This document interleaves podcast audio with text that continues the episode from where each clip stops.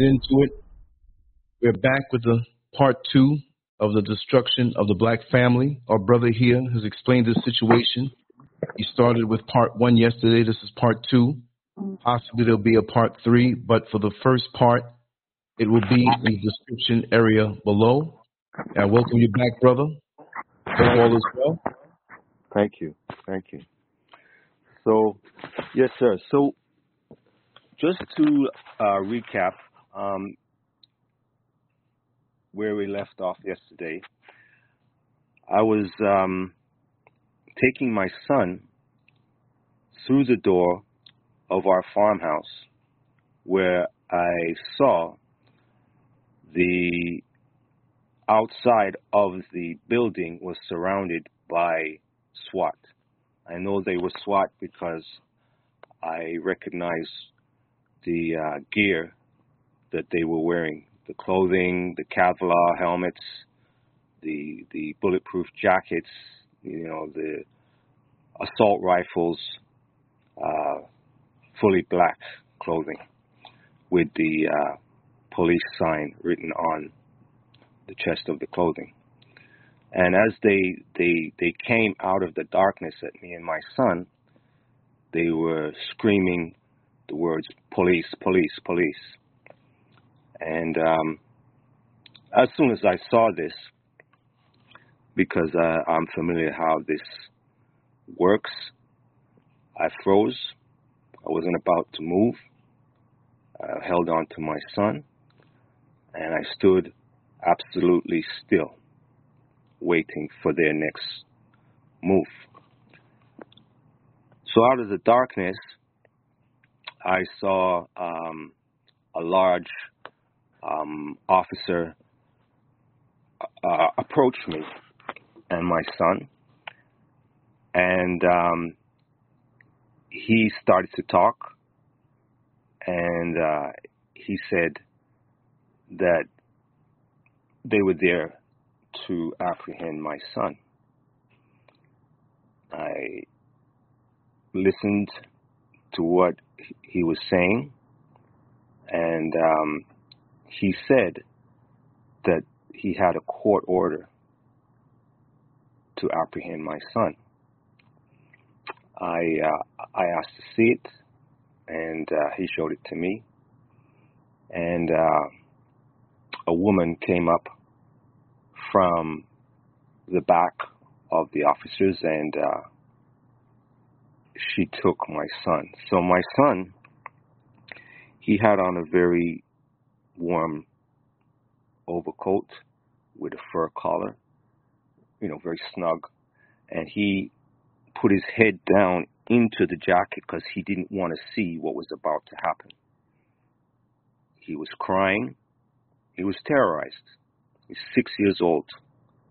This is this is a a child that I and my wife brought into this world, and he had always been with us.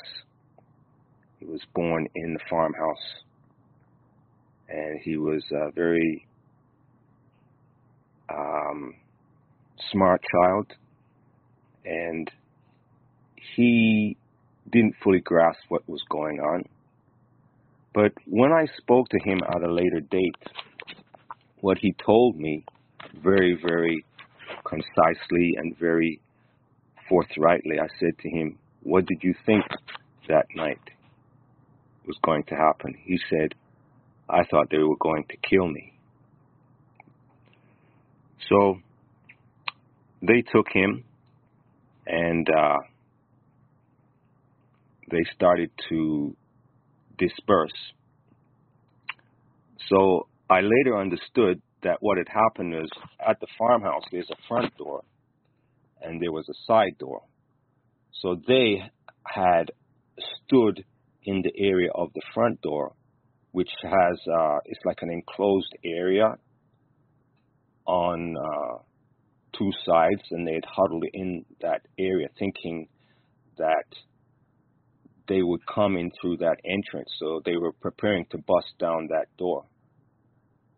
And um, they didn't really uh, grass that I may come through the side door. That's the way it seemed to me. But anyway, they because uh, when they, they they saw me come through the side door, they came running from that front door area. So I looked around and um, I could see there was many of them. They had surrounded the the building, and um, so they took my son, and uh, I stayed there now at the farm. Um, I think it was like the following two or three days. I was there by myself, and uh, a courier brought um, an envelope, a package. So it's a large brown envelope, and it had documents in there. When I looked through, I started to read it, and it was pages on pages of allegations um, that they had uh, fabricated against me. Things like um, I am the leader of the Nation of Islam. Um, I'm an extremist. I did a litany of things to my wife. I was holding her captive, and uh, she uh, had um, been been suffering under me. I mean, my wife has never said anything like that to me, not even remotely like that. She was always uh, free to do what she wanted. And uh, as I said, when she had approached me about she wanted to go to medical school, I took her freely. I drove her wherever she wanted to go. I never tried to hinder her from what she wanted to do. Um, so I'm I'm in shock. I'm just in total shock. And um, every time I recall what happened, it, it is very traumatizing because these are my children that I went as far as I could and I tried to do the best I could. I made sure that they had what was required to make them into successful people. The proper food, I, I went all over North America, literally all over North America uh, and Canada, which is North America, but I went into the US just looking for food. I used to take the plane to go to farms when we um, were still living in the city before we moved, had our own farm. I would take the plane because I, I could travel with the airline and get food for them, organic food. I used to send away to Europe for things. Um, just used to travel all over. I took them uh, many times to USA. Um, I I took my family to across Canada took them to Alberta, um, took them to Quebec, because uh, we live in uh, Ontario. I uh, made it possible for my wife to travel back to see her family in um, Sudan. And she went with our children that were born at that time. So, you know, it's it's mind-boggling. This is a woman that is moving freely. She would go on the plane uh, every other week to go and get food with uh, sometimes with me and sometimes without me. She would go and take our children that were born at that time. So it's mind-boggling the allegations that I'm reading. And um, so, anyway, I went to the court because, you know, you have to now respond. I don't have time to get a lawyer.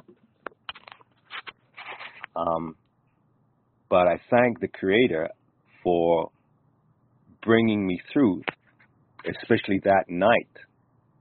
Because when they call in the SWAT, they're not coming there to, to play around. They call them for a specific reason. They, they're calling them because they want them to eliminate somebody. They want to, them to eliminate what they perceive as a threat.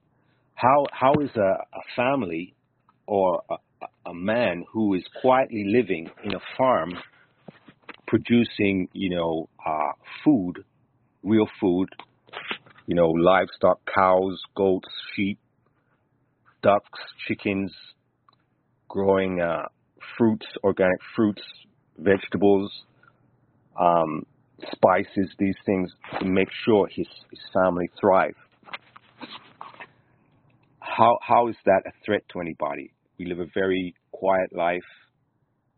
As I say, you know, we, we travel around, we go into the cities, my wife moves around freely, and uh, especially um, when I was uh, working at Air Canada because I'm gone the whole day, so she can do what she wants. There's nobody to say you can't do anything or you know you're not allowed to do that. She's living the life she wanted to live because she's the one who asked me or suggested that we should move out into the country. So, yeah. So, getting back to the court proceedings, I go to the court. I don't have time to get a lawyer. And I, I show up there and I take uh, a friend with me, somebody I know, and uh, we go there so I'm instructed because I don't have a lawyer, I should speak to the duty counsel. So I see lots of uh, police, and one of them approaches me, and uh, he starts to talk to me outside of the courtroom, and he he says to me that um, he's not interested in he said, she said, he said. He's not interested in that.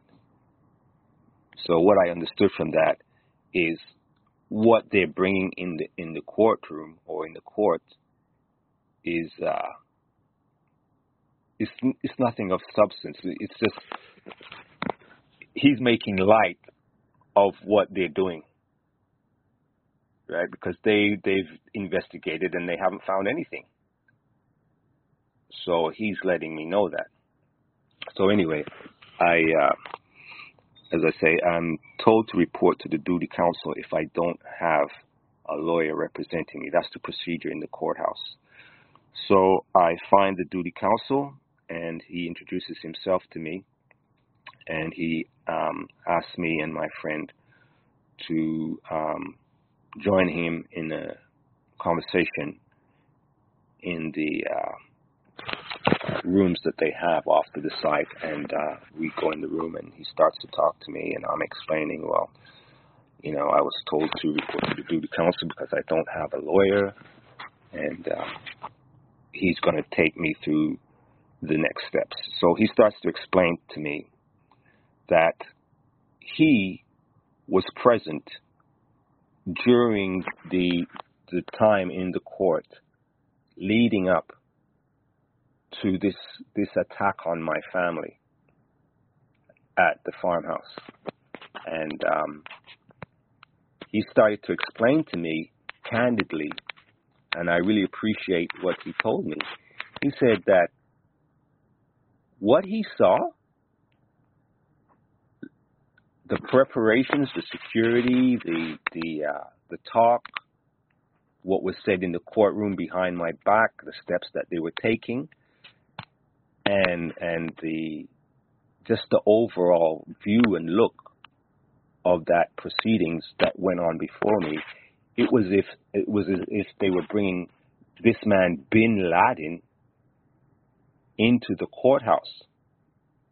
Bin Laden. That's how he characterized it.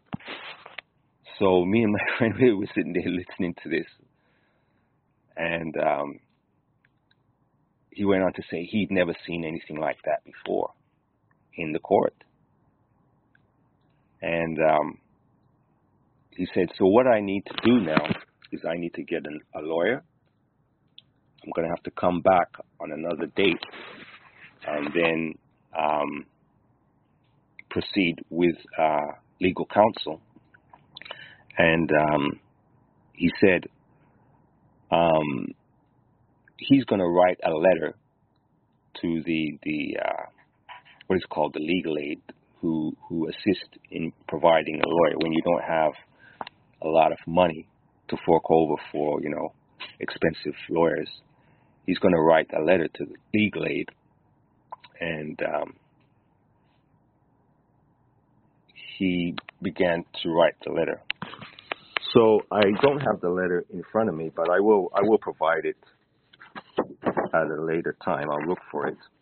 I'll go through the documents. So so he makes some points in the letter. So he says, uh, this that's being done to uh, Mr. Dixon, I'm paraphrasing, but I'm trying to give you the essence of it, is um, a case of um, racism, Islamophobia,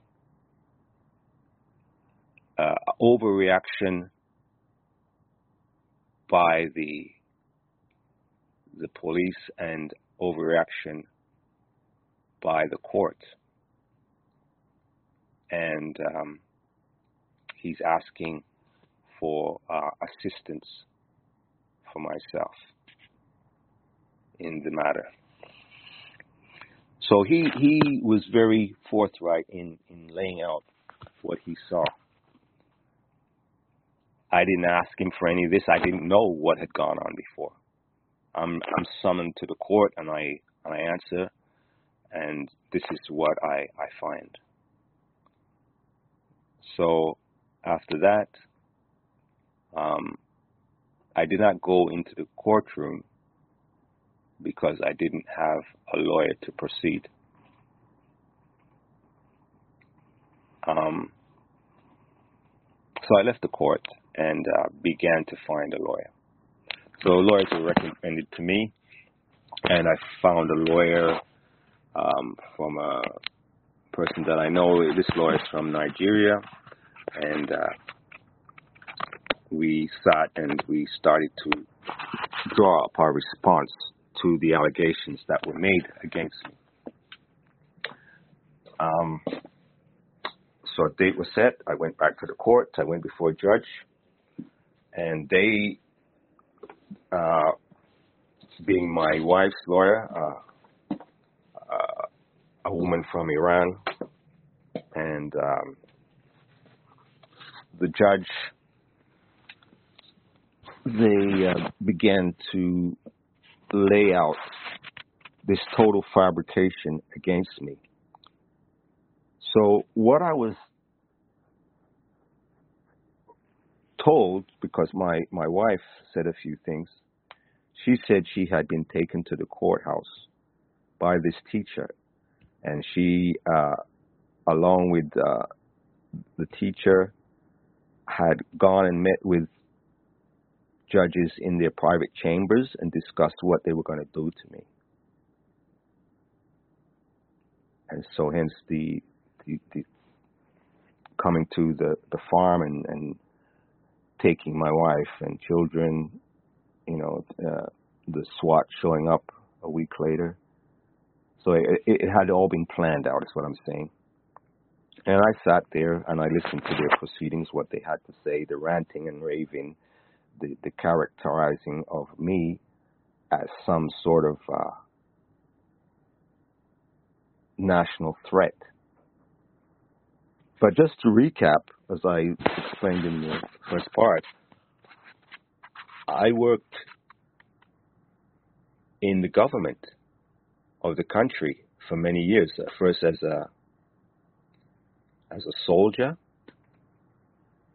in an elite regiment defending the country, and secondly, uh, 25 years in a high top security job at the biggest international airport in the country. I was working there during the time of September 11th.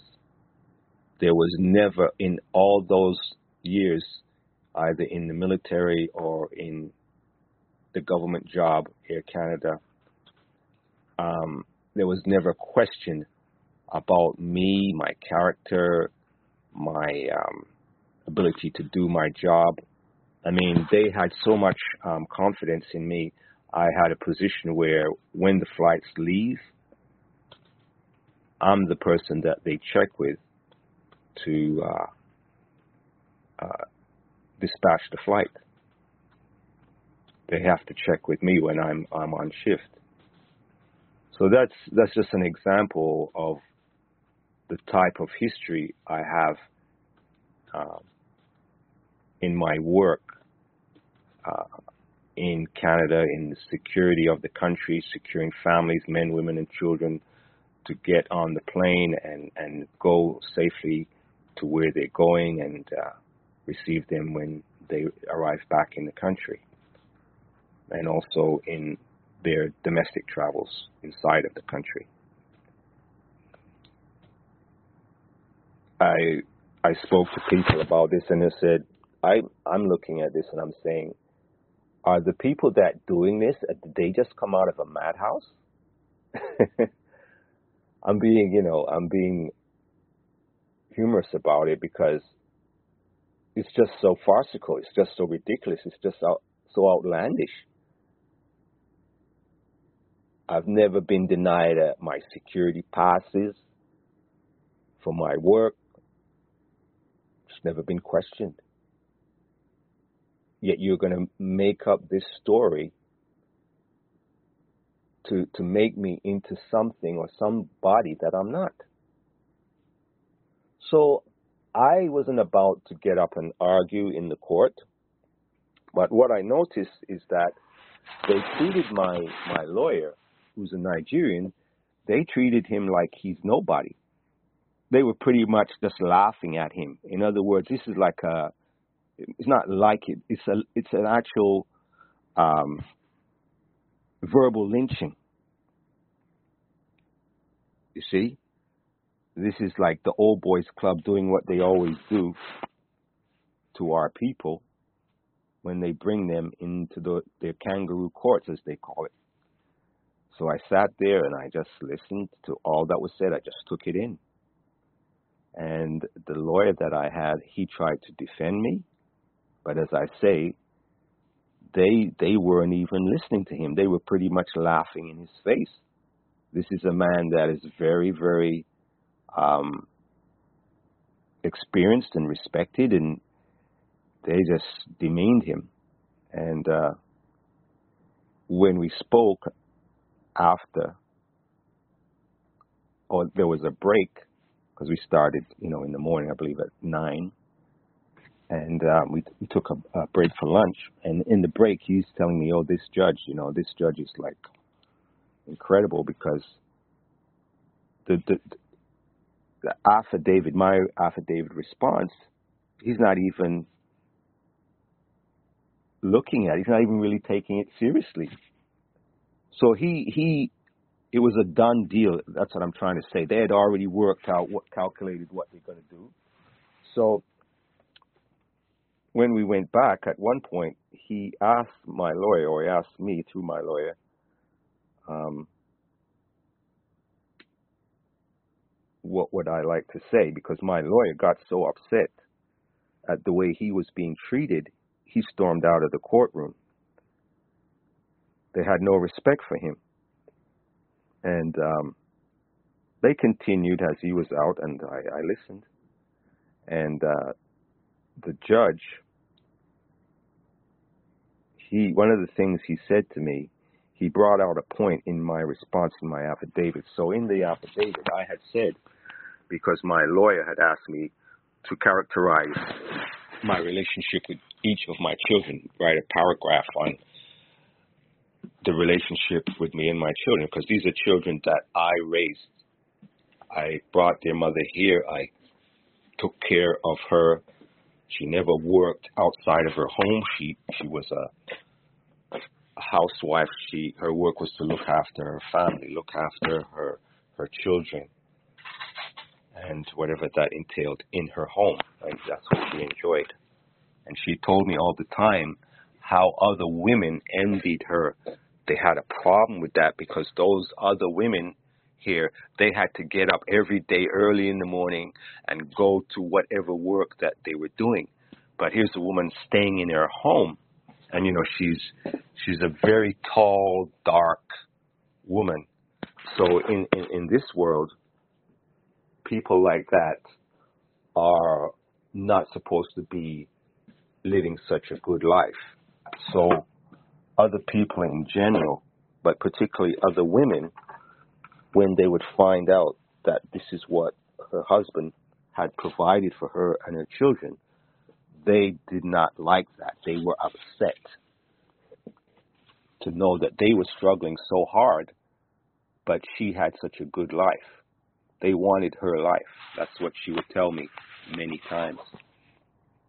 And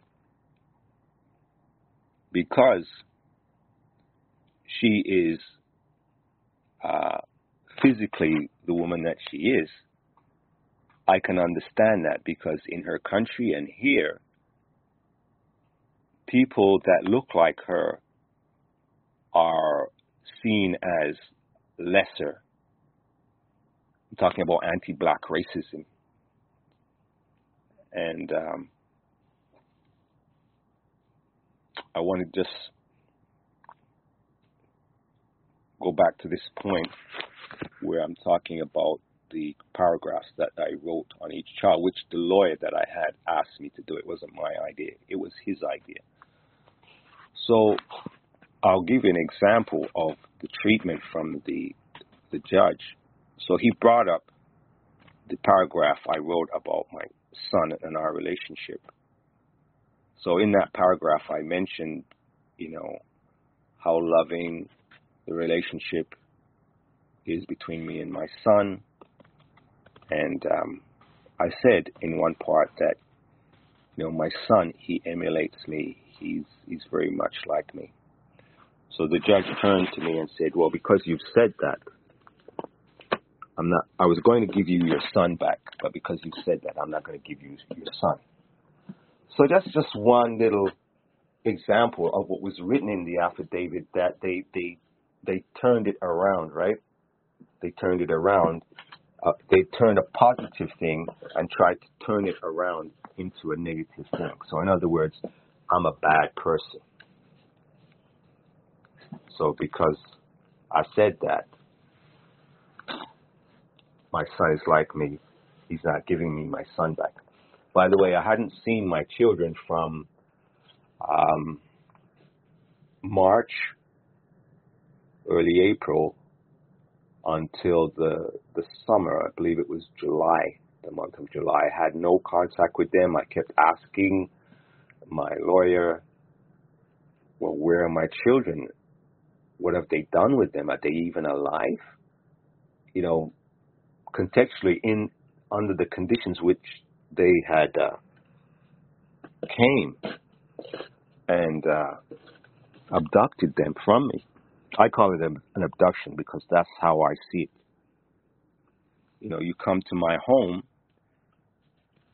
you don't even approach me. I'm the one paying the bills.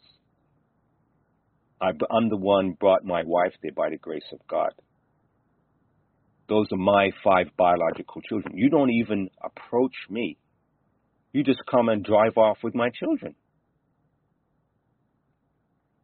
What would what would have been the, the, the response had myself as a as a melanated person gone to the home of people of European descent and walked off or drove off with their children, what would have been the response? I don't think I would be having this conversation right now.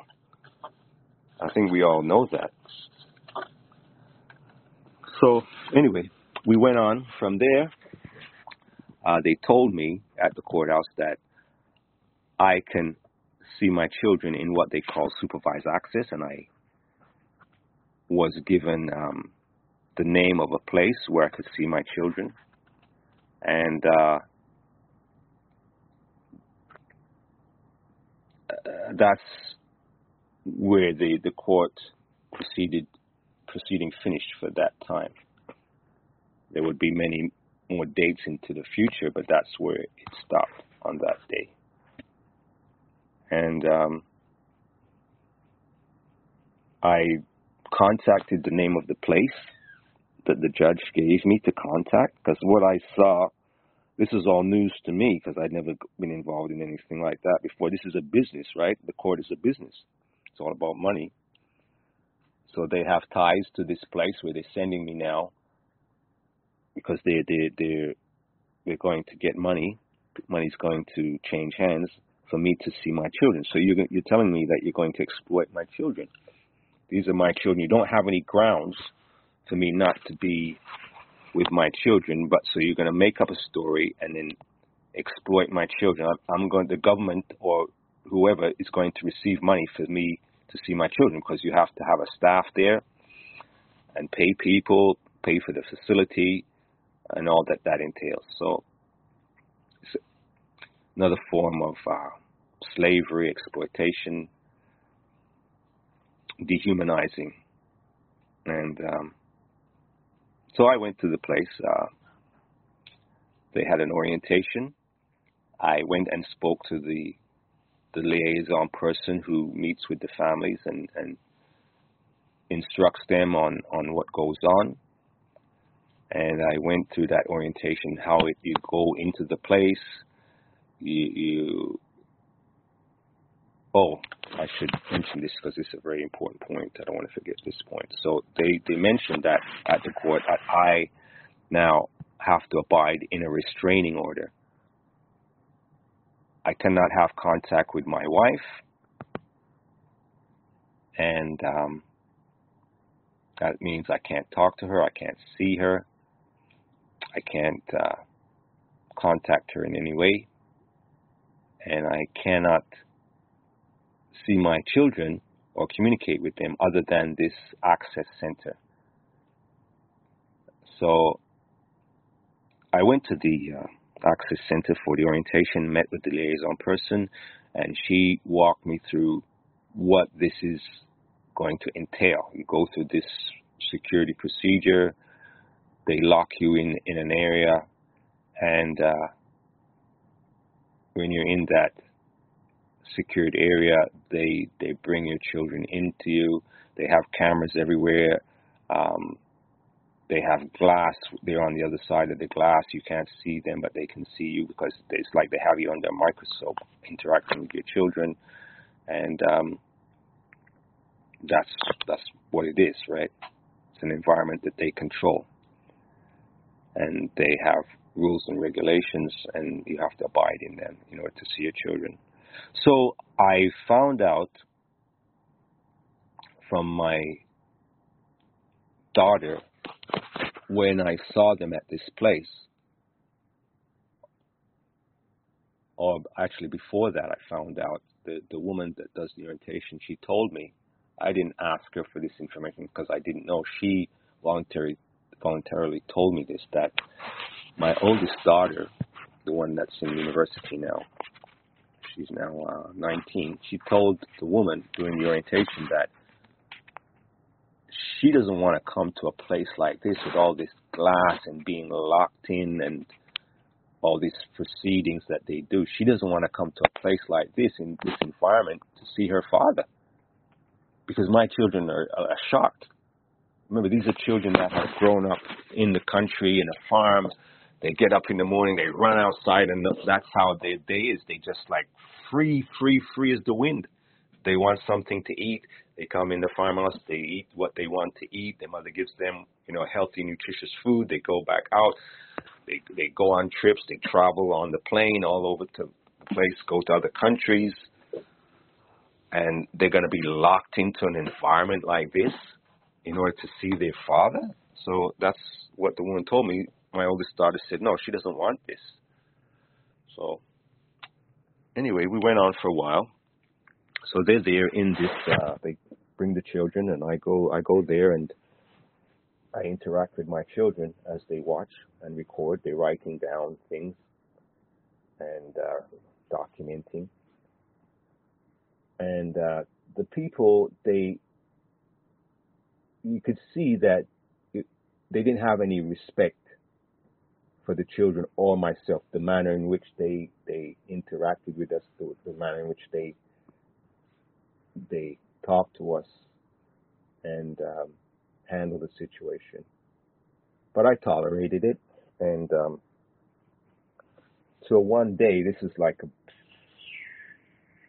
we started in September, and we went to um, beginning of December, the first week in December of that year, 2018. So the woman who does the uh, orientation, you know, like I said, she's a liaison person. She meets with the families, the parents, and she meets with the children.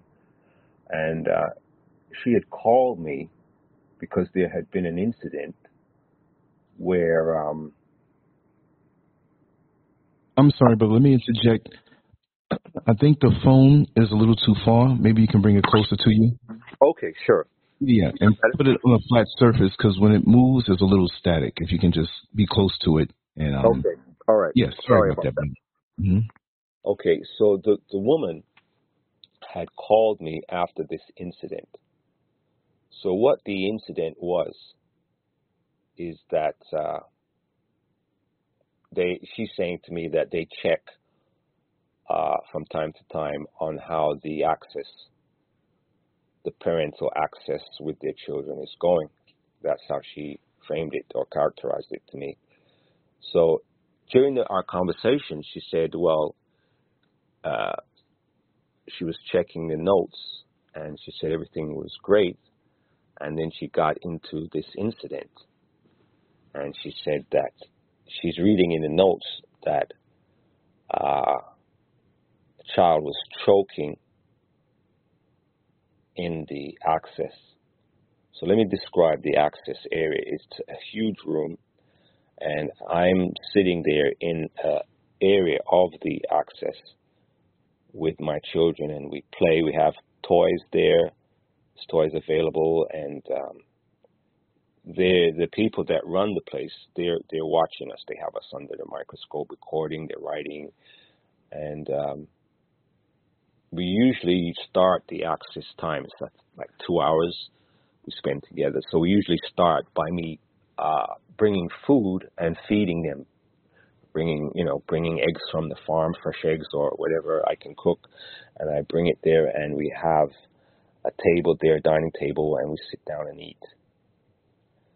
So she says that in the notes it's written that a child, my son, gets up from the table and he's running around and he's eating and he's choking and pretty much nobody's paying attention to him. So I confront her on that. I said, well, that's not credible because the whole time that I'm with the children, they're under my care and under my watchful eye. Right? But here you are, you're saying a child is choking in my presence and pretty much I'm not noticing it, I'm not seeing it when the children are in front of me.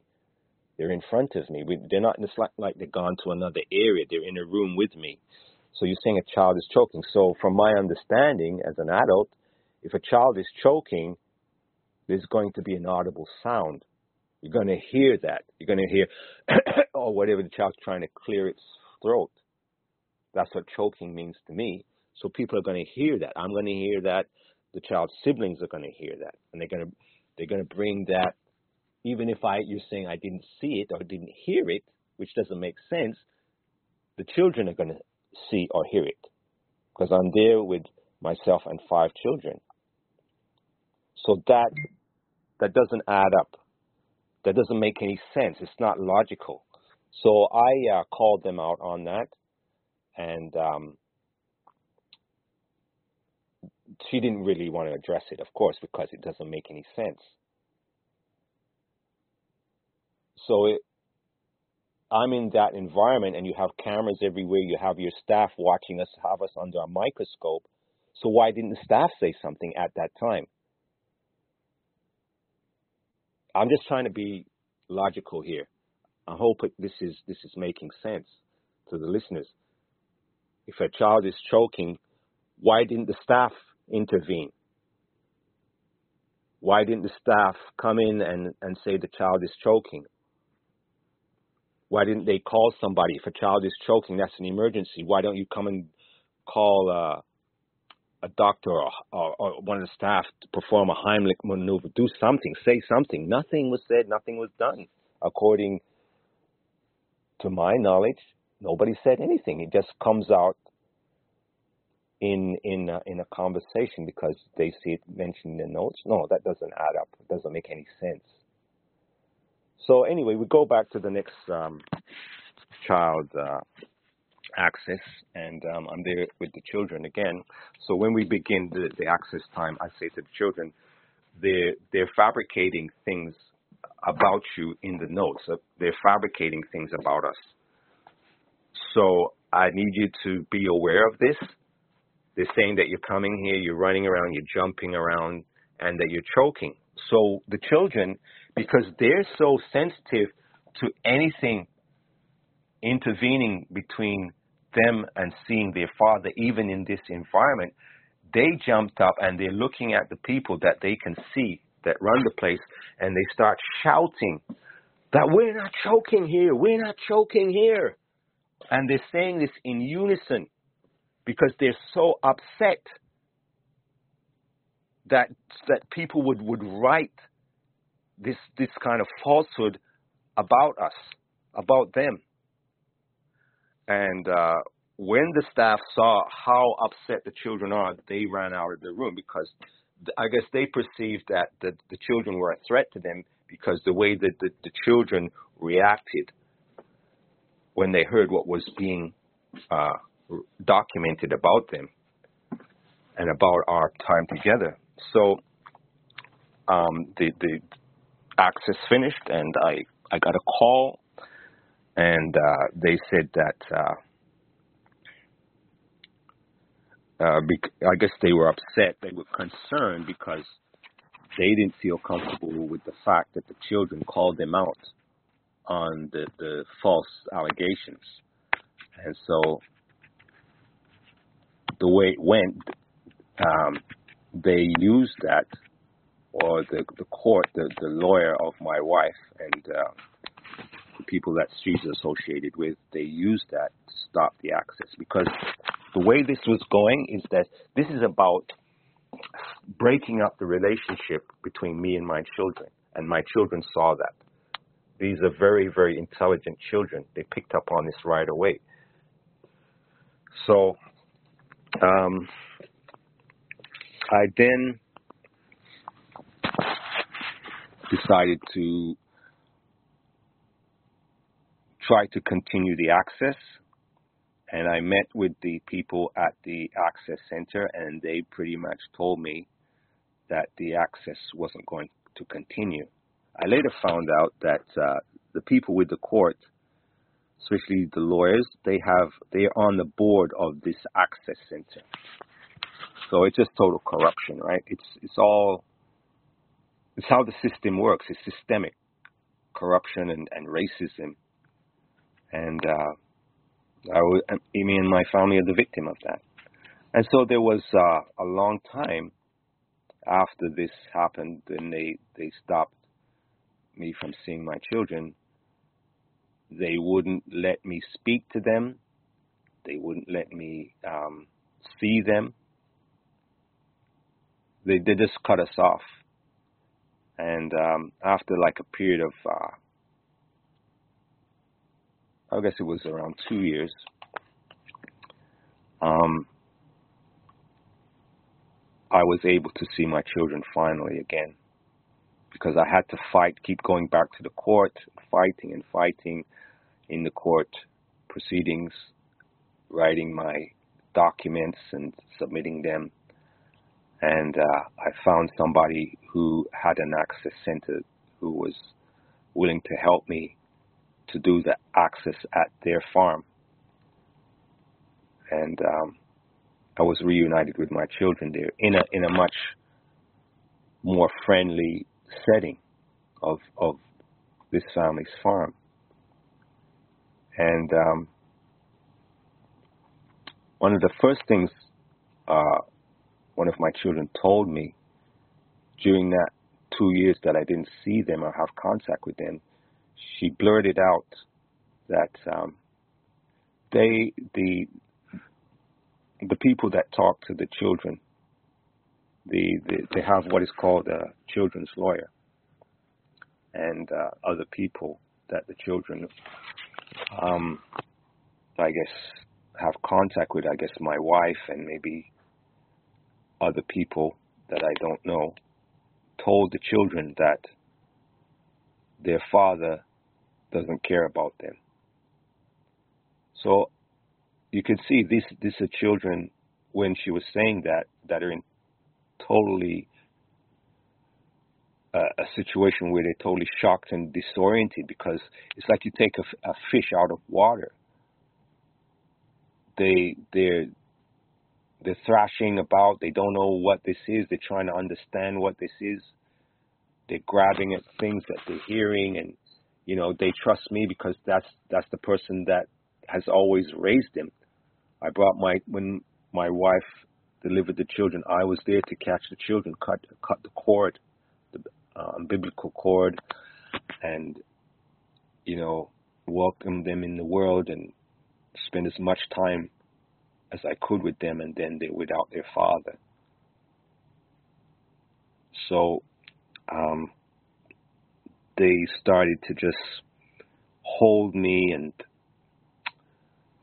just they could see that I I was suffering, but they that child wanted me to know that, even though that she knew that because she said that, there would be um, a negative response to her because she was telling me what had been going on when I wasn't there to guard and protect them and take care of them. They they they were saying things about me that obviously weren't true. And this is a re- reoccurring theme throughout this because they're trying to break the bond between me and my children. Because when you when you homeschool a child, when you I had taken retirement, early retirement, to be with these children 24 hours. So these are children that are in a different world, that are always under loving care of their parents. And then you take them and throw them out there in in in the world and all that entails.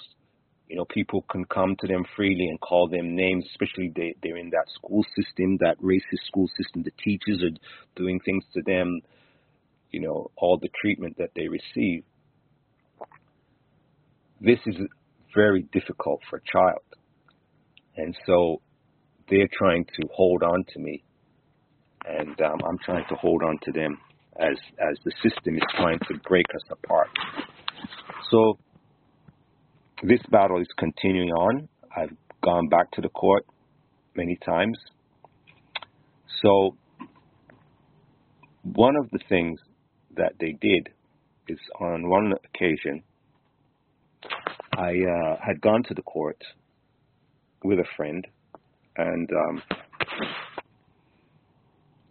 the, the, the, the court proceeding is going on, and I tell the judge that I want my children back. I want my children. And um, I told the judge straight, I spoke straight words to the judge. I told the judge, this is a child abduction. This is what this is. The police and this teacher, I called her by name, they came to my farm and they abducted my children. So the judge responded, she, she didn't say, well, sir, you know, you've made a mistake, you're confused, you're lying, you, you don't know what you're talking about. No, that's not what she said. She said, because you've said it out now, they're going to retaliate against you, meaning the police, the, the, the, the other side in this conflict is going to retaliate. The people that I've, I've called out, they're going to retaliate. And, um, I uh, left the court, and lo and behold, it was like less than two weeks. I was at the uh, farmhouse one day, and the police show up there, and they're outside in their car, and they're on their uh, megaphone. They're shouting because it's very loud, and they're calling my name and telling me to come out. And uh, I call a friend and I say like they're they're out there and they're talking on their uh, their megaphone, and um, they're telling me to come out. So I said I'm gonna go out there and see what this is about. So I go outside, and um, remember this is like over two years after the uh, situation had occurred where they took away my family. Nobody had ever come to me and questioned me at any time. Um, I didn't see anybody. No police came or said anything nothing. The court didn't say that they're charging me or anything like that. So I'm there and uh, I go outside to see what is going on. And they, they, they say, well, we're here to arrest you. And I say to them, arrest me for what? Do you have some grounds to arrest me on? So, following what they said, that let me know this was completely bogus, right? So they start to say, well, you have to come with us now. And if you don't come with us now, we're going to bring the SWAT and we're going to kick down your door and we're going to take you. So when they were saying this, uh, a man and uh, his wife that lived up the road on another farm had been driving by. I told him some of what had happened, so he was concerned about me. So they were driving by and they saw the police parked in front of the place, and me there talking with them. So they pulled over and then they walked up and said, "What's going on here? What's the problem? So they witnessed what the police said. So they they they said they're very concerned, and the police said, "Oh well, we're not going to keep him. We're just going to take him to the station, and you can pick him up in a little while." So I decided I wasn't going to make any problems.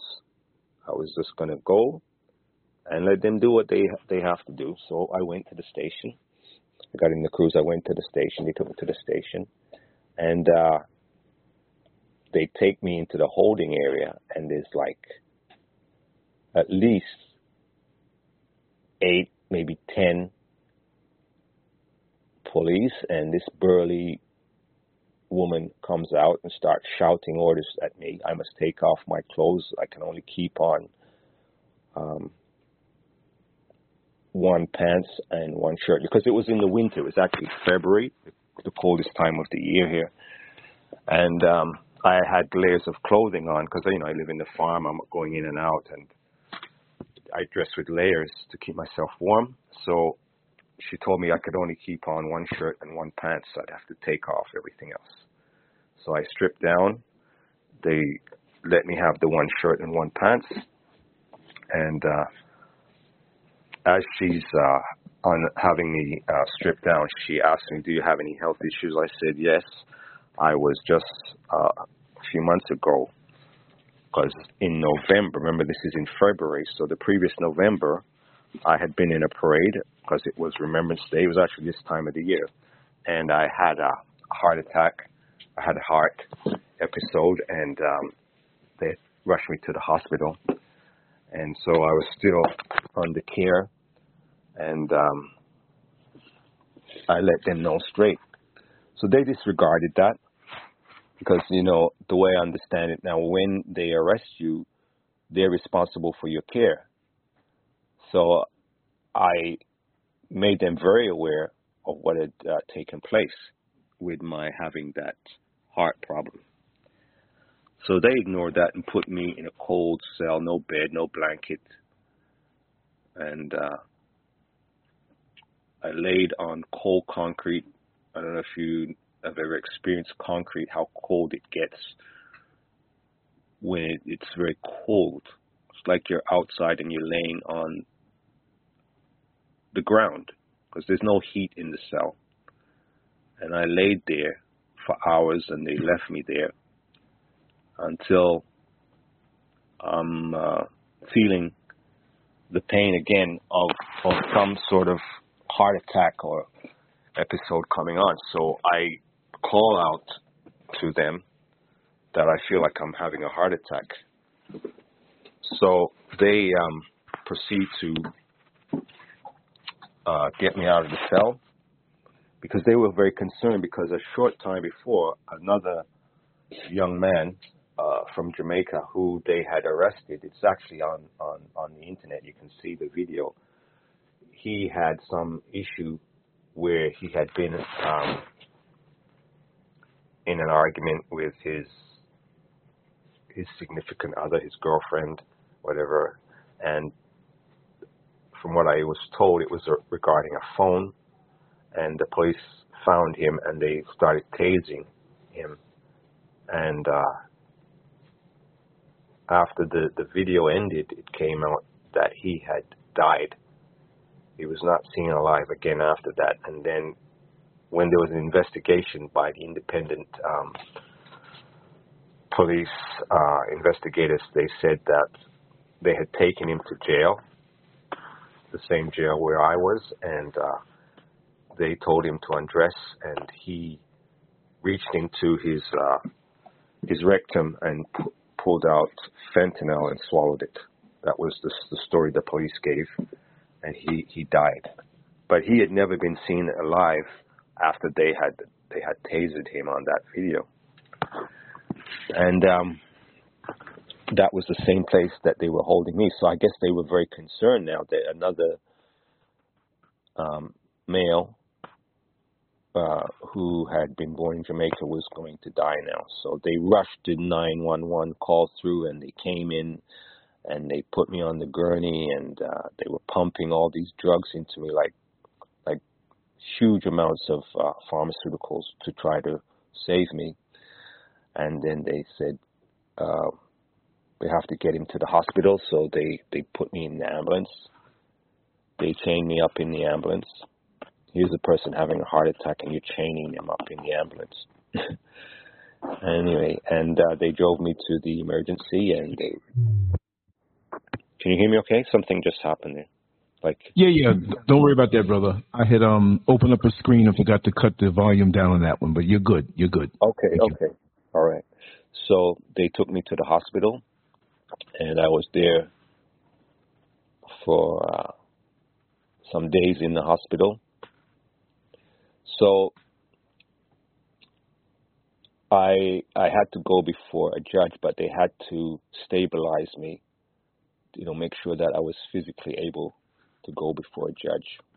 So they held me there till I was able physically able to do that. They were running all kinds of tests on me. They kept looking for any kind of drugs in my system because now they're trying to come up with something to justify what they've done. They've put my life at risk. So now this, what has this person done? Because you still haven't come up with a charge. You don't have any evidence to say this person, myself, has, has done something. So they, they, they're building a charge now. They're, they're looking for drugs in my system. I don't, I don't take drugs of any kind, even uh, prescription drugs. I don't take drugs. And um, they can't find anything. I had injuries. I have metal in my body. They were shocked to see the extent of my injuries, and I was I'd lost a lot of weight, and they realized that they they didn't have anything. as as hard as they looked, they couldn't find anything to justify what they did. But they still continued to try to build up something because they had to try to save face. So I'm looking at the situation now, and now that we've gone to where we've gone, I'm sure they're looking at that I'm going to come after them in the court setting and hold them responsible for what they've done. But anyway, continuing on, you know, at the, at the, the hospital and all this. So I I did spend one night because I, I I believe I had gone from the hospital when they released me to they took me to um to go before a judge and they said that um I need to come back the following day. So they weren't going to release me. They they took me to one of these uh, these high security prisons that is a private operation, and uh, I was told that they make thousands of dollars for you just staying in there just for one night. So that's the incentive, right? Of course, to put you in there, criminalize you, right? And so I managed to get through that uh, one night that I spent there, and uh, in the morning they drove me to the uh, to the courthouse, and um, my surety came, and uh, the prosecutor came at the bail wash, the bail hearing, and he brought a big stack of papers. So what these papers are are postings by myself on social media. So they went and brought all these things, and he starts reading it out in the courtroom to the judge and everybody else that's present. So my my surety, the person that came to bail me out, was um, put on the the witness stand, and um, they questioned her, and um, after the prosecutor had read some of the things that they brought as evidence against me, um, they asked her, Well, how do you feel about what you heard, what he's writing there and putting on the social media? She turned to them and said, Well, what he's saying there is nothing new, it's nothing out of the norm. These are conversations that go on amongst us in our community. This is what we talk about about our history, who we are as a people, how the system treats us, these things. There's nothing there that's abnormal or strange or threatening or anything like that. And there wasn't anything there. So she went on to say that the reason they did this is because of what happened in the court proceedings where the judge had said that they were going to retaliate because I called out the perpetrators of these crimes against me and my family.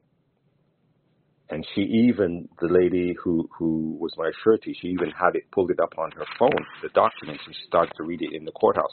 So the woman judge got the prosecutor to back down, got him to back down, because he, he was he was trying to intimidate this lady that was testifying on my behalf. So the woman judge got him to back down because, and then they realized they didn't have anything to hold me on. So after they, they finished that proceeding, because they still hadn't said what they arrested me for. So I made a point after the, the proceeding finished. I said, I need to see what grounds they arrested me on. Do you have something that you can show me? Because nobody said, nobody's explained why you came to my home and arrested me. So that one of the lawyers goes away and then he speaks to somebody and they come back with a piece of paper. So on the paper, it's saying that um, uh, I wrote these things and uh, sent it to my wife on the internet. And so that's in breach of the restraining order. So, of course, I never contacted my wife. That's, again, another fabrication, another falsehood. And um, they had no evidence of that, but they they had to come up with something. And so anyway, I was released, And uh, as soon as I was released, I uh, the people that I was staying with, they they went through my phones and we looked and looked, and another lawyer said, "Well, contact the cyber crimes unit." And I contacted them and I said, "They're saying that I wrote this. Can you investigate and find uh, any evidence of me ever sending anything like this in the internet?" They found nothing, and because it never happened, they fabricated all of this and uh, it's like re- police retaliation, right? When you call them out. So they, they, as the judge had said. So anyway, I uh, stayed with my surety, and uh, I continued to fight the legal matter. So what happened I, as I went forward? They threw out every fabrication that they had uh, brought against me. They threw it all out because they couldn't go forward. They look ridiculous. You don't have any grounds to do this. You can't go forward. So they threw out everything uh, that uh, they fabricated against me in the criminal case. So when this happens now, I have to go back now again to the family court to continue fighting in there because you you win in the in the in the criminal court, but if it's a family case, you have to go back to the family court and then continue to fight there. That's how the system is set up. And so I continued to fight there, and then they threw out everything there. But they still, they still, they they won't let this thing rest because they know they're responsible for what they did. They know that they're responsible, right? And uh, they don't like to be shown as the criminals that they are. The system will not admit to its criminality. They will try everything to try to not be held accountable. But I believe that they need to be held accountable. And so this is why I've decided to tell my story. I am seeing my children. I had the restraining order removed between me and my children. They come and they stay with me. Because one of the things that they, they said that I'm going to kill my children. These are the children that I brought into this world and did my utmost to make sure they had the best care. You know, if you're saying that this is a man that's going to kill his children, he's uh, some extremist or something, you look ridiculous. This man is you know, basically like a joint custody. He, the children are staying with their mother and staying with him. They stay here in my home with me. There's nothing like that. And this has gone on. I'm seeing them steadily for quite some time, for a couple of years. There's no incidents or anything. So they look ridiculous. They look ridiculous and they don't like to be ridiculed. They don't like to be held accountable or shown for who they are. So that's where we are now.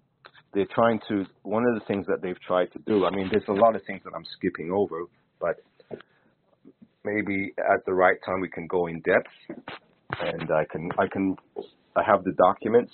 I can prove what I'm saying. They're in, filed into the court because they went so far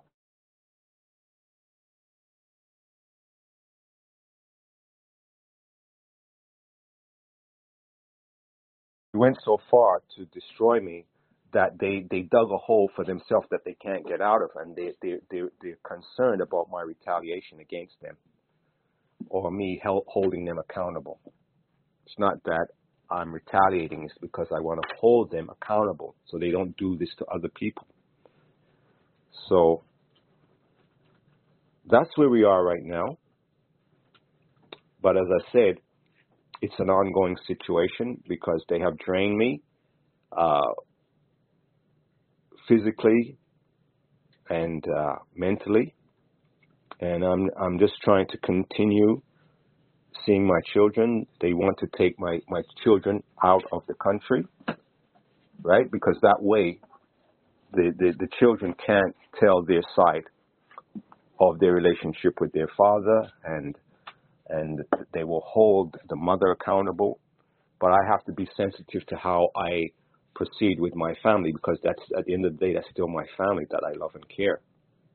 All that I've gone through, that's still my family. That's my beloved. And I have to always think about what is in their best interest.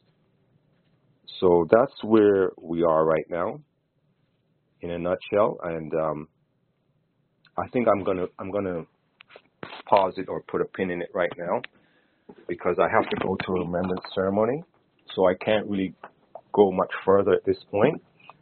But I I, thank you for uh, setting this up because this is this is a this is a great thing that you're doing, my brother, and I'm really honored by you.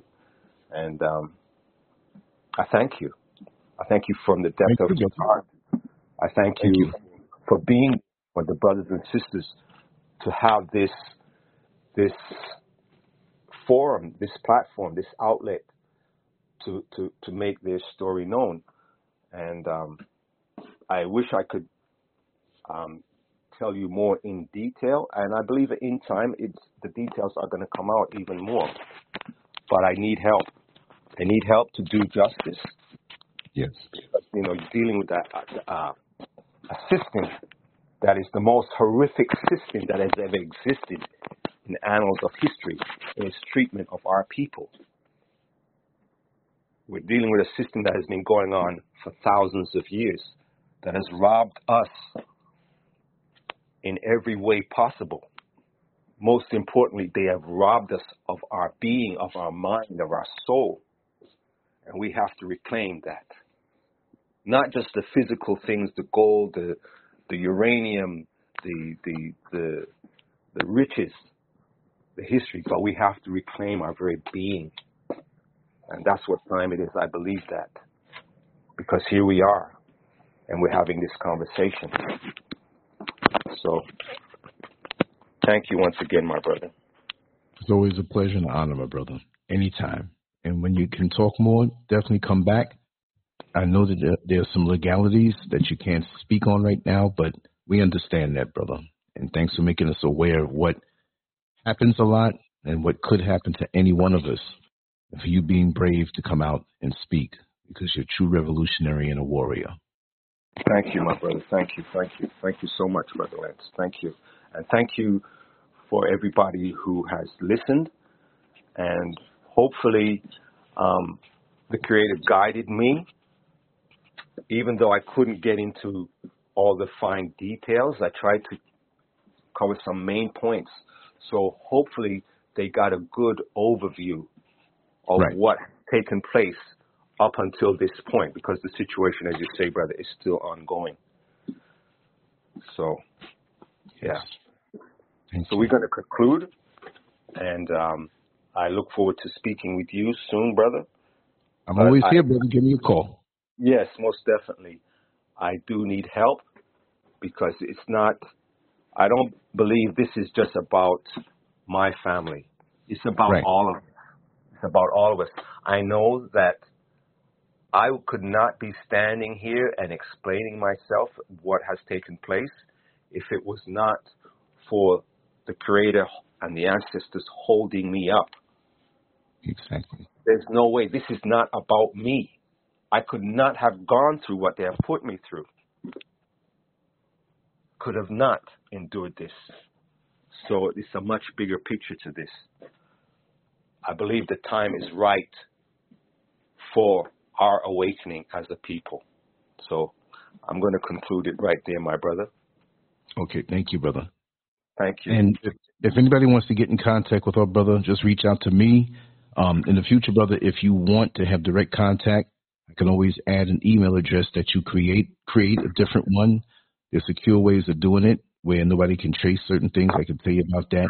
Um, or I can always forward any message to you so you can remain anonymous and not get any hacking or any, any harassment that way. So, okay. um, for everyone who's listening now and in the future, listen, uh, leave a comment, speak your mind. If you have something that happened to you on a similar level, come with it let's talk about it as much as you can. And um, just speak to our brother here. Like we're leaving names and everything out of it because there's a lot of legalities, but He's very much a real person, more than you know. So, Thank you, wonderful day, brother. Thank you, and um, hit me back if you want to talk a little more on on any other subject that you've experienced in different things, because you've done a lot in this lifetime. Trust me. I have to respect you as a father and a family man, as a black African man, because they're always tearing down the imagery of us. And for you to be that and, and be concerned with the welfare of your family, getting off the grid, growing your own food, taking an early retirement to be there with the children, we need to follow this example. I just have to commend you on that. Thank because we you. have enough people out here tearing down black men and saying they're no good. Well, here's a good one for you. You're going to have to change your narrative narrative if you think something negative. For that, I Yes. thank you more, brother. Thank you. Thank you. Peace, brother. All right. Take care, my brother. Peace. Thank you. All right, you too.